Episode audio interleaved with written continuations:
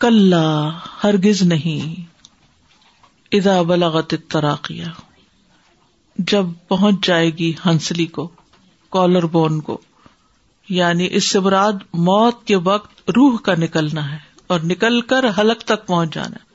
اس سے پہلے بتایا تھا نا، پاؤں سے شروع ہوتی ہے اور پھر ہاتھوں سے اور پھر کرتے کرتے آخر میں آ کے حلق پہ اٹک جاتی ہے۔ اور حلق جو ہے وہ سینے کا اوپر والا حصہ ہوتا ہے۔ یہ سینا ہے نا جو پسلیوں کا یہ جہاں ہڈیاں ختم ہوتی ہے تو یہ جسے کالر بون کہتے ہیں۔ تو تراقی کی سنگولر ترقوا ہے۔ یعنی جب روح حلق تک آ پہنچتی ہے، وکیلا اور کہا جاتا ہے، من راق، کون ہے راقی؟ کون ہے دم کرنے والا؟ یعنی ہے کوئی دم کرنے والا جو اس کو دم کر دے کیونکہ کوئی دوا اثر نہیں کر رہی، کوئی مشین لگی فائدہ نہیں دے رہی۔ دوسرا مانا ہے کوئی طبیب، کوئی ڈاکٹر جو شفا دے، کوئی بھی نہیں، شفا تو اللہ ہی دیتا۔ ایک مانا یہ بھی کیا گیا ہے کہ ہے کوئی جو روح کو اوپر لے کے جانے والا ہو؟ کون ہے جو روح کو اوپر لے کے جا رہا ہے؟ رحمت کے فرشتے یا عذاب کے فرشتے؟ لیکن عمومی مانا جو کیا گیا وہ یہی ہے کہ ہے کوئی دم جھاڑ کرنے والا؟ قیل امن راک تو اس کا یہ مطلب نہیں کہ دم کرنا کوئی بری بات ہے. یعنی شاید سے یہ نہیں معلوم ہو رہا. دم کرنا جائز ہے. یاد رکھیے، کچھ لوگ اس معاملے میں بھی تجبزب کا شکار رہتے ہیں. حضرت عائشہ سے روایت ہے کہ رسول اللہ صلی اللہ علیہ وسلم مجھے نظر بد سے دم کرانے کا حکم دیتے تھے. صحیح مسلم کی روایت ہے یہ. کا نیا مرحا انتستر کی من العین۔ حضرت عائشہ خوبصورت تھی، جوان تھی، ذہین تھی، ان کو نظر لگ جاتی تھی تو آپ ان کو حکم دیتے تھے کہ نظر کا دم کروا لو۔ ٹھیک ہے؟ لیکن جس کو دم کرنا آتا ہو، اس کے لیے نبی صلی اللہ علیہ وسلم کا کیا حکم ہے؟ جابر بن عبد اللہ رضی اللہ عنہ کہتے ہیں، ہم میں سے ایک شخص کو بچھو نے ڈنگ مار لیا۔ اور ہم رسول اللہ صلی اللہ علیہ وسلم کے پاس بیٹھے ہوئے تھے۔ کہ ایک آدمی نے کہا، اللہ کے رسول میں دم کروں؟ آپ نے فرمایا، تم میں سے جو شخص اپنے بھائی کو فائدہ پہنچا سکتا ہو، تو اسے ایسا کرنا چاہیے۔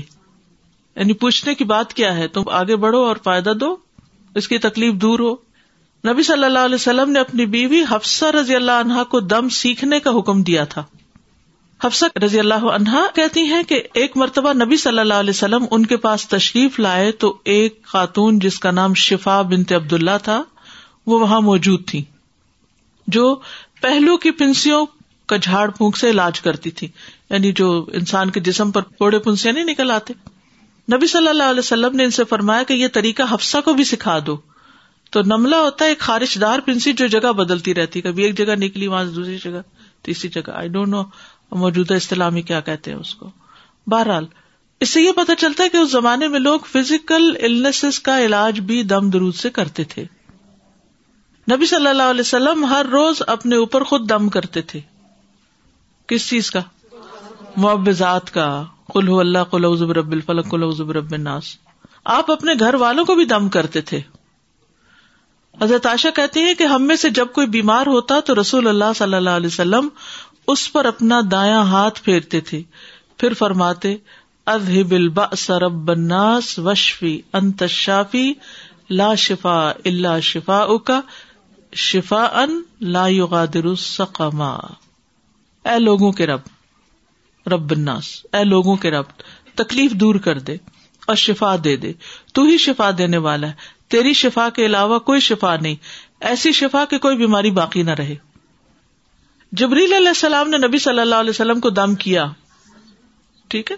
ابو سعید سے روایت ہے کہ جبریل علیہ السلام نبی صلی اللہ علیہ وسلم کی خدمت میں حاضر ہوئے اور کہنے لگے، اے محمد صلی اللہ علیہ وسلم، آپ بیمار ہو گئے، آپ نے فرمایا جی ہاں تو آپ نے دم کیا تھا، کون سا؟ بسم اللہ عرقی کا من کل شعی ان کا من شر کل نفس او عین حاسد، اللہ یشفی کا بسم اللہ عرقی کا تو یہ نظر کا بھی دم ہے، ٹھیک ہے؟ اللہ کے نام سے میں آپ کو دم کرتا ہوں۔ ہر اس چیز کے شر سے جو آپ کو تکلیف دینے والی ہو۔ اور ہر نفس یا حسد کرنے والی آنکھ کے شر سے اللہ آپ کو شفا دے گا۔ میں اللہ کے نام سے آپ کو دم کرتا ہوں۔ ایک اور روایت میں آتا ہے، بسم اللہ یوب ری کا عرقی کا کی بجائے یوب ری کا کہ اللہ کے نام سے جو وہ آپ کو تندرست کرے گا۔ جس دم کی ممانعت ہے، وہ شرکیا دم ہے۔ شرکیا دم۔ اوف بن مالک کہتے ہیں کہ ہم جاہلیت میں دم کرتے تھے تو ہم نے ارض کیا، اللہ کے رسول، آپ اس بارے میں کیا فرماتے ہیں؟ آپ نے فرمایا تم اپنے دم میرے سامنے پیش کرو اور ایسے دم میں کوئی حرج نہیں جس میں شرک نہ ہو کوئی حرج نہیں اگر اس میں شرک نہیں اسی طرح ایک اور صحابی ہیں، وہ کہتے ہیں کہ میں دور جاہلیت میں دم کیا کرتا تھا مجنون کے اوپر۔ تو میں نے آپ کے سامنے وہ الفاظ پیش کیے۔ تو آپ نے فرمایا، اس میں سے یہ کلمات نکال دو، باقی ٹھیک ہے۔ اس سے کیا پتا چلتا ہے؟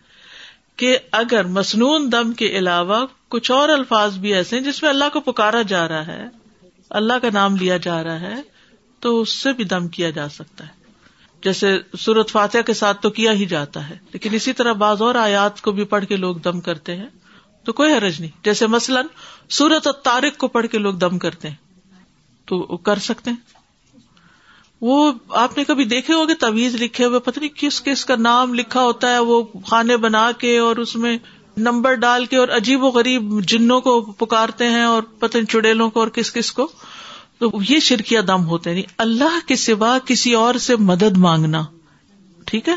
وہ یہ شرکیا ہوتے ہیں۔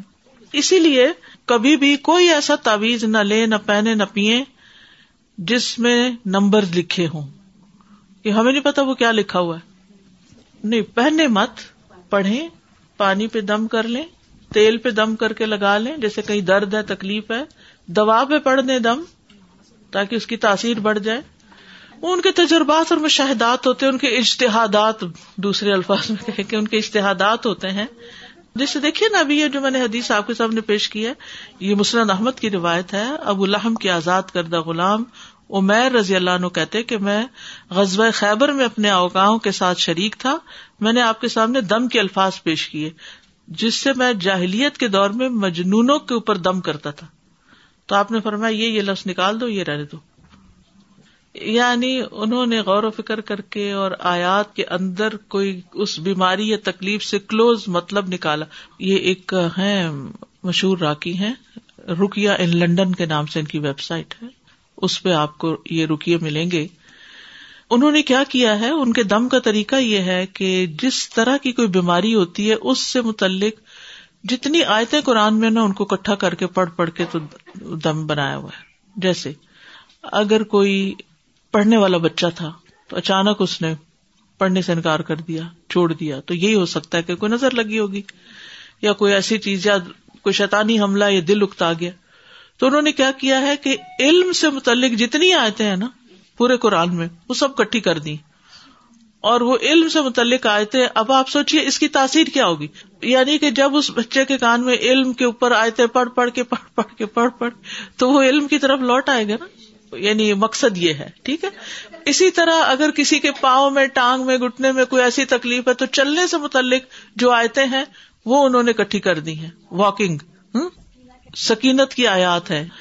تو اس طرح لوگوں نے آیات قرآن سے کٹھی کر کر کے تو ان کا دم بنایا ہوا ہے۔ قرآن ہے، کیونکہ قرآن مجید میں آتا ہے وہ نزل من القرآن ماں ہوا شفا و رحمت للمؤمنین تو قرآن میں شفا ہے، سارے کا سارے قرآن شفا ہے۔ لیکن مخصوص آیتوں کے پڑھنے کا یہ ہوتا ہے کہ ان کا جو مفہوم یا ان کا جو اثر ہوتا ہے، وہ انسان کے جسم کے اوپر پھر ہونے لگتا ہے۔ سر فاتحہ کے لیے کہتے ہیں نا کہ نمبرز کے ساتھ، سات اور تو جو بھی چیز نمبرز کے ساتھ، جیسے جو سوراز ہیں یا وہ کنیکٹر کے پڑھ سکتے ہیں اگر ہو تو۔ وہ اصل میں بعض اوقات صرف ایک دفعہ ایک چیز کے کرنے سے بات نہیں بنتی، دو دفعہ، تین دفعہ۔ تو جیسے احادیث میں ہمیں کلمات کی تعداد تین دفعہ، سات دفعہ، تینتیس دفعہ۔ اب میں ایک دن بیٹھی سوچ رہی تھی، میں نے کہا تینتیس ہی کیوں؟ وہ ہے تھرٹی تھری اور یہ سنت سے ثابت ہے۔ تو اس کا مطلب ہے کہ اس میں کوئی حکمت ہے کوئی تاثیر ہے اتنی ریپیٹیشن لازم کرو یا سو دفعہ ایک چیز کرو یا ستر دفعہ یا کچھ تو کوئی حرج نہیں۔ مجھے پوچھنا تھا کہ پانی پہ دم کرنے کا صحیح طریقہ کیا ہے؟ کیونکہ ہم نے حدیث سے پڑھا ہے کہ پھونک نہیں مار سکتے دیکھیں اس طرح یوں نہیں کرے اندر جی۔ یا سامنے رکھا ہوا ہے تو دیکھ کے بس کر دیں جی السلام علیکم و رحمۃ اللہ وبرکاتہ۔ میرے دو سوال ہیں۔ جی۔ ایک تو جیسے کوئی آیات سے ہم کرنا چاہتے ہیں تو کسی کی پرمیشن ضروری ہے؟ یعنی کسی سے پوچھ کے مشورہ کر پرمیشن کی ضرورت نہیں ہے کہ عزن نہیں ضروری۔ اصل میں ہمارے یہاں جہالت اتنی عام ہو گئی ہے نا کہ لوگ جب پڑھنے لگتے کوئی چیز تو اول صحیح پڑھنی نہیں آتی۔ جی۔ پھر یہ ہے کہ وہ موقع بے موقع اپنی مرضی سے کوئی پڑھنے تو پرمیشن کا جو مجھے لگتا ہے کانسیپٹ ہے وہ یہ کہ کسی سے سیکھ لو صحیح۔ طریقہ۔ صحیح۔ دوسرا سوال یہ کہ اگر مثال کے طور پر بڑی بوتل پہ یا کسی بھی پانی کی بوتل پہ دم کرنا چاہتے ہیں تو کیا لڈ کو کھولنا ضروری ہے یا بند کے اوپر ہو سکتا ہے؟ میرے خیال میں تو بند پہ ہو سکتا ہے لیڈ پہ کتنا پانی ہوتا ہے اتنا سا تو اندر ہوتا لیکن بند ہو تو ہو سکتا ہے۔ ہو سکے کہ جو وائبریشن ہے تلاوت کی جو آواز کی لہریں ہیں وہ اس کو ٹکرا رہی ہیں جا کے اندر۔ یہ اصل میں دیکھنا ہے۔ استاذہ میں یہ پوچھنا چاہتی ہوں کہ جو ہم لوگ منزل پڑھتے ہیں وہ بھی صحیح ہے نا؟ جی صحیح۔ کیونکہ وہ بھی قرآن کی آیات ہے جی ہاں جی۔ تو پڑھ سکتے ہیں ڈیلی جی،؟ پڑھ سکتے وہ ضن ان الفراق۔ اور اس کو یقین آ گیا کہ اب وہ دنیا چھوڑ جانے والا ہے۔ دنیا سے جدا ہو رہا ہے۔ یہ پارٹنگ جو ہے یا جدائی جو ہے یا الگ ہونا جو ہے یہ بڑا تکلیف دہ ہے۔ موت کی سختیاں تو اپنی جگہ لیکن سب کو الوداع کہنا اور سب سے اب رخصت ہونا یہ ایک تکلیف دہ مرحلہ ہے۔ چاہے ایک یقین بھی ہو انسان کو کہ انشاءاللہ اللہ اللہ کے ہاں جا کر سب ایک دن مل لیں گے، لیکن پھر بھی جو یہ وقتی جدائی بھی ہے۔ اور یہ صرف موت کے لیے نہیں، موت کے علاوہ بھی جب لوگ آپس میں جو محبت کرتے ہیں، چاہے خونی رشتے ہوں یا دینی رشتے ہوں، ایمانی رشتے ہوں، روحانی رشتے ہوں، ان سے جدائی یا ان سے الگ ہونا، یہ ایک تکلیف دہ مرحلہ ہوتا ہے۔ جیسے آپ جانتے ہیں کہ مسجد نبی میں ایک ستون تھا جو کھجور کے درخت کا تنا تھا، جو نبی صلی اللہ علیہ وسلم کا ممبر تھا۔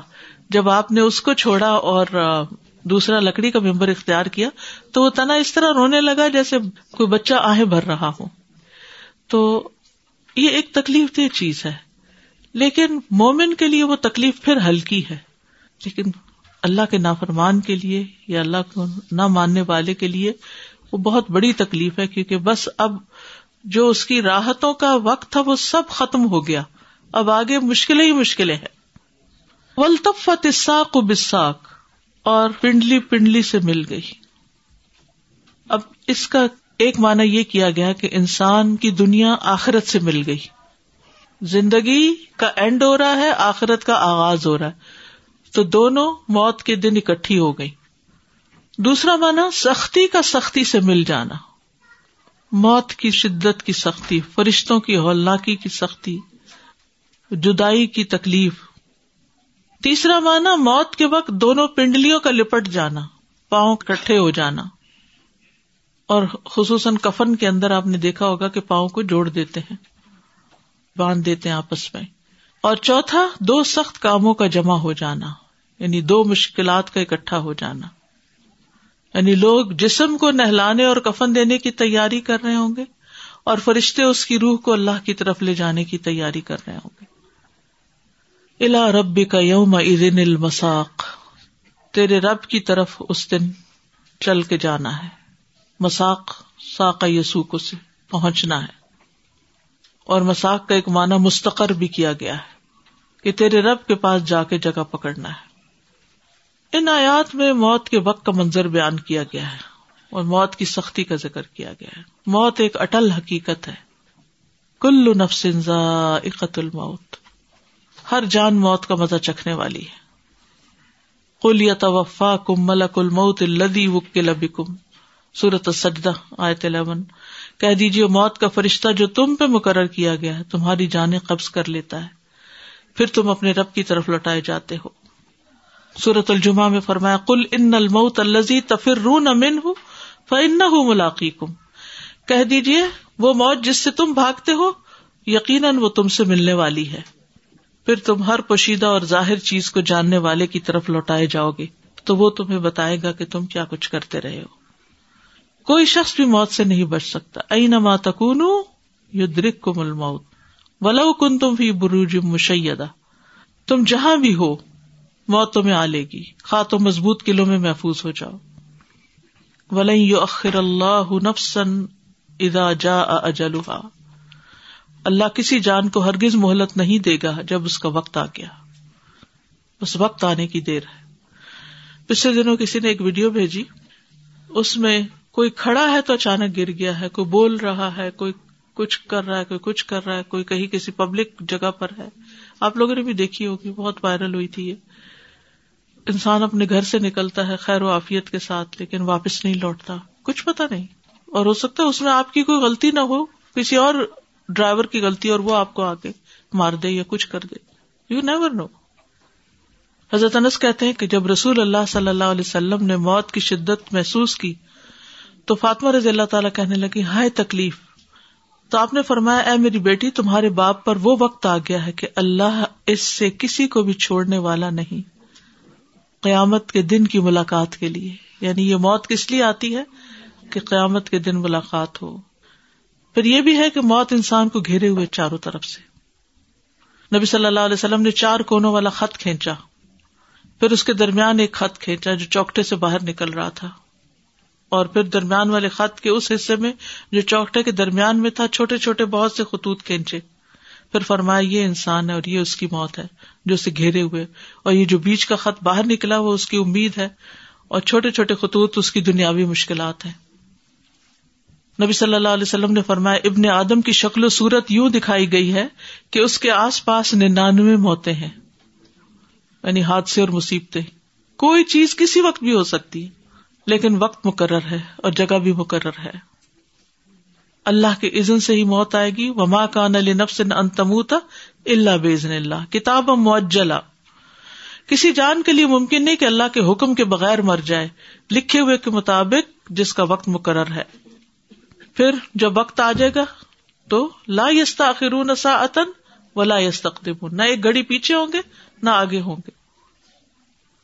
نبی صلی اللہ علیہ وسلم نے فرمایا، جب کسی خاص جگہ میں کسی کو موت دینے کا فیصلہ ہو جاتا ہے تو اس کے لیے وہ جگہ محبوب بنا دی جاتی ہے اور وہاں اس کی کوئی ضرورت پیدا کر دی جاتی ہے۔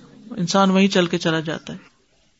کئی ایسے واقعات آپ نے سنے ہوں گے کہ اچھے بلے گھر رہ رہے تھے تو اچانک سفر کی سوجی سفر پہ چل پڑے، بیٹھے ہوئے تھے تو گھر سے باہر جانے کی سوجی پری پلانٹ اور پھر یہاں ان آیات میں جو موت کی سختیوں کا ذکر ہے ولطفت اساق بساق تو اس کو سکرات الموت کہتے ہیں۔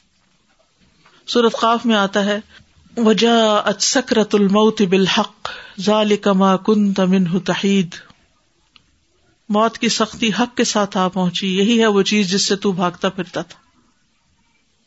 نبی صلی اللہ علیہ وسلم وفات کے وقت پانی کے پیالے میں ہاتھ ڈال ڈال کر اپنے چہرے پہ پھیرتے تھے اور کہتے تھے نل موت سکرات موت کی سختیاں ہیں۔ اللہ تعالی مومن کو تکلیف دینا پسند نہیں کرتا، لیکن اللہ نے بندوں کے لیے ایک قاعدہ رکھ دیا۔ جیسے دنیا میں انسان کے آتے وقت ماں تکلیف اٹھاتی ہے، اور جاتے وقت ہر انسان خود تکلیف اٹھاتا ہے۔ لیکن سب کی موت ایک جیسی نہیں ہوتی، کچھ بڑے خوش قسمت ہیں جن کا ایمان پہ خاتمہ ہوتا ہے، لا الہ الا اللہ پر خاتمہ ہوتا ہے۔ اچھے طریقے سے روانگی ہوتی ہے۔ سورت الواقع میں آتا ہے فما انکان من المقربین فروح و ریحان و جنت نعیم وہ اما انکان من اصحاب الیمین فسلام اللہ کا من اصحاب الیمین۔ مقربین میں سے ہو تو راحت اور عمدہ رسک اور نعمت والی جنت۔ اور اگر وہ دائیں ہاتھ والوں میں سے ہو تو تجھ پر سلام کہ تو دائیں ہاتھ والوں میں سے۔ اس کے بعد پھر شامت ہی شامت۔ تو نیک لوگوں کے پاس جو فرشتے آتے ہیں یقول السلام علیکم ادخل الجنہ۔ یا ایت نفس المطمئنہ۔ ارجعی الى ربک راضیۃ مرضیہ، فادخلی فی عبادی وادخلی جنتی۔ یہ نفس مطمئنہ کیسے حاصل ہوتا ہے؟ دنیا میں نہیں ہو سکتا یہ۔ دنیا میں مومن کا نفس لوامہ ہی ہوتا ہے۔ کیونکہ اکثر ہم کسی نہ کسی بات پر ڈسٹرب یا پریشان رہتے ہیں۔ اپنے آپ سے تو کبھی راضی ہوئے ہی نہیں ہوں معلوم نہیں آپ کی یہ کیفیت ہے یا میں اپنی بیان کر رہی ہوں کہ کچھ بھی کر لے تو دل راضی نہیں ہوتا کہ کچھ کیا ہے۔ بلل انسان اللہ نفسی کی بصیرہ، ولو القا معذیرہ اندر ہی اندر ہر وقت ایک ملامت چلی رہتی ہے، چلی رہتی ہے، چلی رہتی ہے۔ یہ اس کو یہ کیوں کہہ دیا تھا؟ اس موقع یہ کیوں سوچ لیا تھا؟ یہ کیوں کھا لیا؟ یہ کیوں کر دیا؟ تو پھر اس وقت انسان سوچتا ہے کہ یہ پھر ایسا نہ ہو کہ اسی حال میں موت آ جائے تو بنے گا کیا؟ تو اس کا جواب مجھے ریسنٹلی علامہ شنقیتی ہے انہوں نے تفسیر بھی لکھی ہے۔ انہوں نے کہا کہ جب موت آتی ہے اور اس کے اچھے فرشتے نظر آتے ہیں تو انسان خوش ہو جاتا ہے اور اس کا دل مطمئن ہو جاتا ہے۔ اس وقت نفس مطمئنہ حاصل ہوتا ہے۔ مومن کا دل دنیا میں مطمئن نہیں ہوتا کہ میں نے کچھ کیا۔ اور جس کا دل مطمئن نہیں ہوتا وہی کچھ کرتا ہے۔ جو منافق ہوتا ہے وہ ایک ہی حال میں رہتا ہے چالیس سال ایک حال میں رہے گا، اس کو کوئی فرق نہیں پڑتا۔ تو یہ جو وہ فرشتے نظر آئیں گے جو خوشخبریاں لائیں گے جو سلام لائیں گے جو پھول لائیں گے جو خوشبو لائیں گے تو پھر اس کو دیکھ کر انسان خوش ہو جائے یا یہ تو نفس المطمئن ارج لا ربی کی رادیا تم مردی فد خلی فی عبادی ود خلی جنتی۔ سادہ جی پھر اس اطمینان اور خوشی کو کیا کہیں گے جب کوئی نیک عمل کر کے دل کو حاصل ہوتا ہے؟ تھوڑی دیر کے لیے ہوتی ہے نا۔ یعنی جب ہم کسی کو کچھ مثلاً مدد کرتے ہیں، کوئی اچھا کام کرتے ہیں، جیسے کلاس کے بعد کیفیت بڑی اچھی ہو جاتی ہے، نماز کے بعد کچھ دیر کے لیے اچھی ہو جاتی ہے، لیکن آپ نماز پڑھ رہے تھے، اللہ نے توفیق دی، اچھی سی نماز پڑھی، دعائیں مانگی، ذکر اسکار اتنا بھرے دل کے ساتھ آپ اٹھے، آ گئی، بچے نے کچھ کھلارا ڈال کے رکھا ہوا۔ اور آپ کو پتہ ہی نہیں چلا، اور آپ ایک دم یہ کیا تماشا کر رہے ہو اچھا وہاں سے اس کو بول تو دیا۔ اور اس کے بعد اپنے دل کی حالت کیا کی یہ لفظ استعمال کرنے کی کیا ضرورت تھی؟ میں نے کیوں کہا اس کو یہ؟ یہ نہ کرتا۔ اور یہ ہونا چاہیے۔ یہ ایمان کی علامت ہے۔ یہ ہونا چاہیے۔ اور اگر یہ نہیں ہو رہا نا تو اصلاح نہیں ہو سکتی۔ تزکیہ نہیں ہو سکتا۔ آگے نہیں بڑھ سکتے۔ اس پہ شکر کرنا چاہیے کہ شکر ہے۔ اللہ نے ہمارے اندر وہ نفس رکھا ہے جو ہمیں خود ہی ملامت کرتا ہے کہ تم نے ٹھیک نہیں کیا۔ ایک نفس ہوتا ہے وہ جو دوسروں کو ملامت کرتا رہتا ہے۔ وہ یہ بھی غلط ہے، وہ بھی غلط ہے، وہ بھی غلط۔ اور ایک وہ ہے جو سارا توجہ اپنے پہ ہو جاتی ہے۔ یہاں سے ترقی کا عمل شروع ہوتا ہے۔ یہاں سے انسان آگے بڑھتا ہے۔ نفس لواما اپنے آپ کو ملامت کرتا ہے۔ لواما کا مطلب دوسروں کو ملامت کرنا نہیں ہے۔ کہ اس نے یہ غلط کیا، اس نے وہ غلط کیا ہے۔ نفس لواما وہ ہے جو آپ کو بتاتا ہے کہ آپ نے کیا غلط کیا ہے۔ آپ کو آپ کی غلطیاں بتاتا ہے۔ تو وہ تو کسی کو پتا ہی نہیں اندر کیا جنگ چل رہی ہے۔ تو کوئی ہمیں کیا کہے گا؟ پازیٹیوٹی اپنے آس پاس پھیلانی چاہیے۔ کہ اگر کوئی چیز نہیں بھی ہو رہی تو نے کہ الحمد للہ کوشش جاری ہے، دعا کریں، اللہ کرے کہ اچھا ہو جائے۔ میرے والد کا جب انتقال ہو رہا تھا تو انہوں نے کہہ رہے تھے کہ جیسے پھولوں کی آپ نے جو بات کی تو ہماری بہن سے کہنے لگی، دیکھو یہ ساری پھولوں کی کیاریاں ہیں، ایک کیاریاں نظر آ رہی ہیں۔ تو ہم لوگوں کو بھی وہ ہو رہا تھا کہ کیسے مطلب بالکل موت قریب تھی اور وہ یہی کہتے قبلہ رخ چلے قبلہ رخ چلے یہ سب کیاریاں نظر آ رہی ہیں۔ تو جیسے آپ نے پھولوں کا کہا تو مجھ کو وہی یاد آیا۔ کیونکہ وہ روح ان و ریحان ریحان پھول کو کہتے ہیں ریحان ان و جنت نہیں جی السلام علیکم استاذہ۔ میری ممی کی جب ڈیتھ ہوئی تھی تو وہ چار بجے میں ہاسپٹل پہنچی اور سوا پانچ بجے ان کی ڈیتھ ہوئی تو وہ ٹائم میں میری ممی بہت بے چین تھی۔ تو میں نے پوچھا ممی آپ کو کیا ہو رہا ہے؟ کہتی ہے کہ بس مجھے ہے نا یہ سب نکال دو جو ان لوگوں نے سب پہنایا تھا وہ۔ اور پھر کہتی ہے کہ ہے نا تو بولتا یہ کیا ہے پتا ہے آپ کو؟ بولتا یہ میری سکرات چل رہی ہے۔ تو میں نے کہا کہ کیوں؟ بولتا ابھی میرے پاس زیادہ وقت نہیں ہے۔ اور پھر اس نے کلمہ پڑھنا شروع کر دیا۔ ایک بار پڑھا، دو بار پڑھا، تین بار پڑھا اور اتنی طبیعت خراب ہو گئی، بس فوراً ہی ان کا انتقال ہو گیا۔ اپنے خود نے لا الہ الا اللہ محمد الرسول تبھی مجھے پتا چلا کہ سکرات کی گھڑی ایسی ہوتی ہے۔ اور دوسرا واقعہ کہ میرے شوہر میرے گھر سے گئے، چالیس منٹ مجھ سے دور ہوئے۔ اور چالیس منٹ میں وہ وہاں پر جاب پہ گئے اور وہاں ان کا انتقال ہو گیا۔ تو وہاں پر جو عورت تھی، وہ عورت اس نے دیکھا تو کہتے میں نے پہلی مرتبہ کسی کی موت اس حال میں دیکھی کہ ایسا لگتا بھی نہیں کہ آدمی مرنے والا تھا اور ایسے آرام سے گزر گیا بولتا۔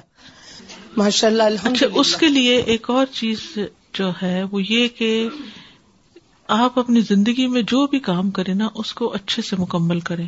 ادھورے کام نہ چھوڑا کریں۔ ٹھیک ہے نا؟ سکون کے ساتھ، تسلی کے ساتھ ایک اختتام کو، ایک اچھے انجام کو پہنچایا کریں۔ اس سے آپ کو نفس مطمئنہ بھی حاصل ہوگا۔ مثلاً اگر کوئی ریلیشن شپ ہے، اس کو بھی ختم کرنا ہے۔ مثال کے طور پر۔ زندگی میں ساری چیزیں ایک جیسی نہیں ہوتی۔ کبھی لوگوں کی طلاقیں بھی ہو جاتی ہیں یا کچھ۔ تو قرآن کیا کہتا ہے؟ سر رحو ہن سراہن جمیلا ہر چیز کا اختتام اچھا ہونا چاہیے اور اس کے لیے دعا بھی کرنی چاہیے۔ اللہ احسن عاقبتنا فی الامور کلھا۔ حدیث میں آتا کہ مومن کی جان نکل رہی ہوتی ہے اور وہ اس وقت اللہ کی تعریف کر رہا ہوتا ہے۔ ابن عباس کہتے ہیں کہ مومن کے ہر حال میں خیر ہے۔ اس کی جان اس کے دو پہلوؤں سے نکل رہی ہوتی ہے اور وہ برابر اللہ کی تعریف کر رہا ہوتا ہے۔ مومن کی پیشانی پہ پسینہ آتا ہے موت کے وقت۔ نبی صلی اللہ علیہ وسلم نے فرمایا، بے شک مومن کی روح پسینے سے نکلتی ہے۔ جبکہ کافر کی روح اس کی باچ سے نکلتی ہے، جیسے گدے کی روح نکلتی ہے۔ مومن کا استقبال بہترین ہوتا ہے۔ برائے آزب کہتے ہیں کہ نبی صلی اللہ علیہ وسلم نے فرمایا، مومن بندہ جب دنیا سے رخصت ہونے اور آخرت کے جانے کے قریب ہوتا ہے، تو اس کی طرف آسمان سے روشن چہروں والے فرشتے آتے ہیں۔ گویا کہ ان کے چہرے سورج کی طرح ہوں۔ ان کے پاس جنت کے کفنوں میں سے ایک کفن اور جنت کی حنوت میں سے ایک حنوت ہوتی ہے۔ یہاں تک کہ وہ اس کی تا حد نگاہ بیٹھ جاتی نہیں، جہاں تک اس کی نظر جاتی ہے۔ پھر ملک الموت آ کر اس کے سرحانے بیٹھ جاتے ہیں اور کہتے ہیں ایت نفس طیبہ اخرجی الا مغفرت من اللہ و ردوان اے پاکیزہ نفس، اللہ کی مغفرت اور رضامندی کی طرف نکلو۔ چنانچہ اس کی روح اس طرح بہ کے نکل جاتی ہے جیسے مشکل کے منہ سے پانی کا قطرہ نکل جاتا ہے۔ پھر ملک الموت اس روح کو پکڑ لیتے ہیں۔ جب وہ اسے پکڑ لیتے ہیں تو دوسرے فرشتے پلک جھپکنے کی مقدار بھی اس کی روح کو ملک الموت کے ہاتھ میں نہیں رہنے دیتے۔ بلکہ ان سے لے کر اس کفن میں لپیٹ کر اپنی لائی ہوئی حنوت اس روح پر مل دیتے ہیں۔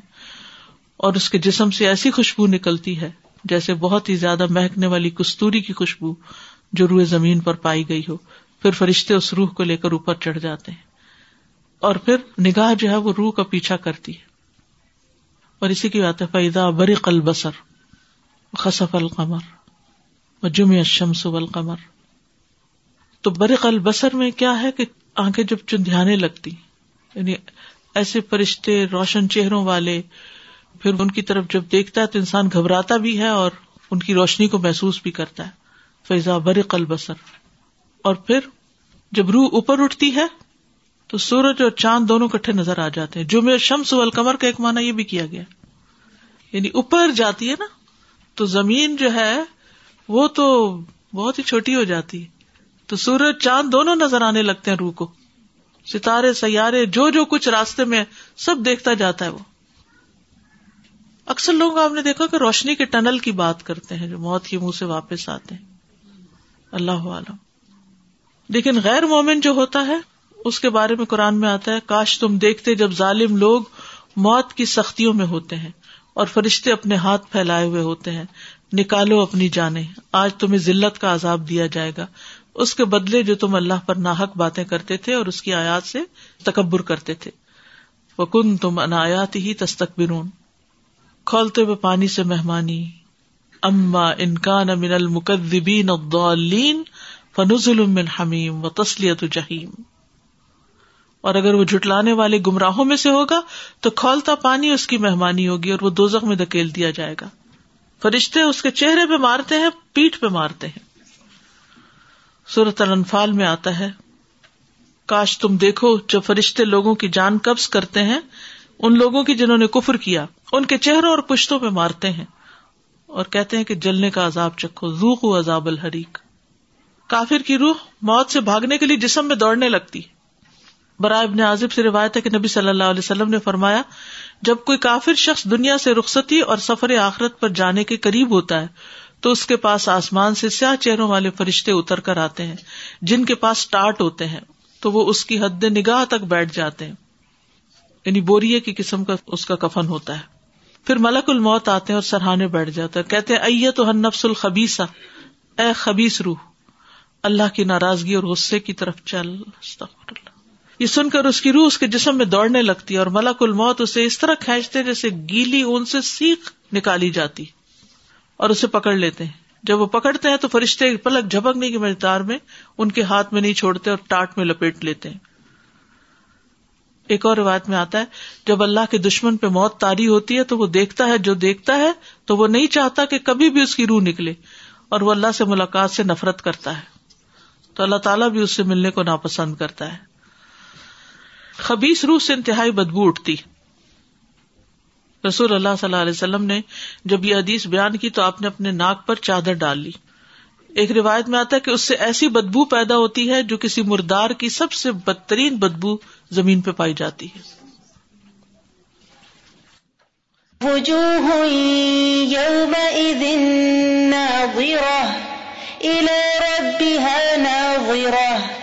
ووجوه يومئذ باسرة تظن أن يفعل بها فاقرة.